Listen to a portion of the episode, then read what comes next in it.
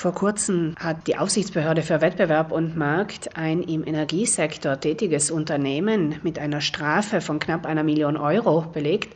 Das Unternehmen dürfte vielen Südtirolern und Südtirolerinnen in schlechter Erinnerung sein, denn die Callcenter-Mitarbeiter riefen an und verdickten im Schnellfeuer italienisch Verträge an Personen, die eigentlich gar keinen neuen Energievertrag wollten. Solche Anrufe haben in den vergangenen zwei Jahren auch etliche Stromkundinnen und Stromkunden in Südtirol bekommen. Die Aufsichtsbehörde schreibt in ihrer Entscheidung, dass die Verträge ohne Unterzeichnung und was noch viel gravierender ist, ohne Zustimmung Zustimmung der Betroffenen abgeschlossen worden.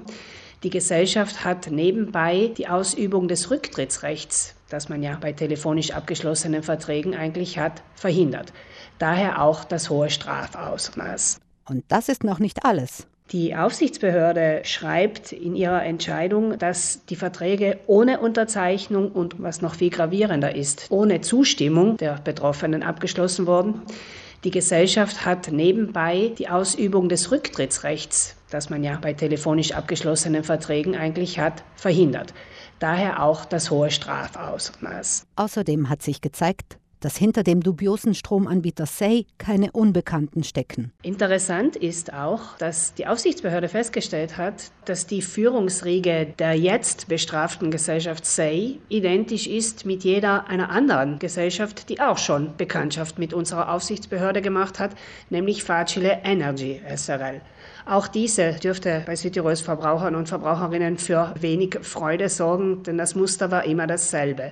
Am Telefon wurden unglaubliche Ersparnisse versprochen. Am Ende war der Vertrag sehr teuer und es gab Schwierigkeiten, aus dem Vertrag wieder auszusteigen. Schlimmer noch, vielfach wurden Verträge aktiviert, obwohl gar niemand zum Vertrag zugestimmt hat. Auch Facile Energy hat damals von der Aufsichtsbehörde eine saftige Strafe aufgebrummt bekommen.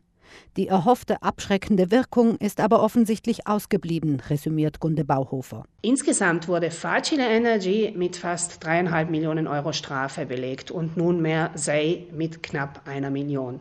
Das Ganze zeigt für uns aber auch, dass diese Strafen, obwohl sehr hoch, wahrscheinlich nicht ausreichend sind, werden solch gravierende Fälle festgestellt von Vertragsaktivierungen ohne Zustimmung, dann müsste den jeweiligen Energieverkäufern die Zulassung entzogen werden. Das ist aber in der geltenden Gesetzgebung nicht so vorgesehen, weshalb Gunde Bauhofers Fazit lautet: Als Konsument, als Konsumentin heißt das für mich auch heute noch, wenn mir am Telefon jemand etwas verkaufen möchte, ein höfliches Nein danke und das Gespräch einfach beenden ist wahrscheinlich die beste Lösung. Selbst aussuchen statt sich aussuchen lassen.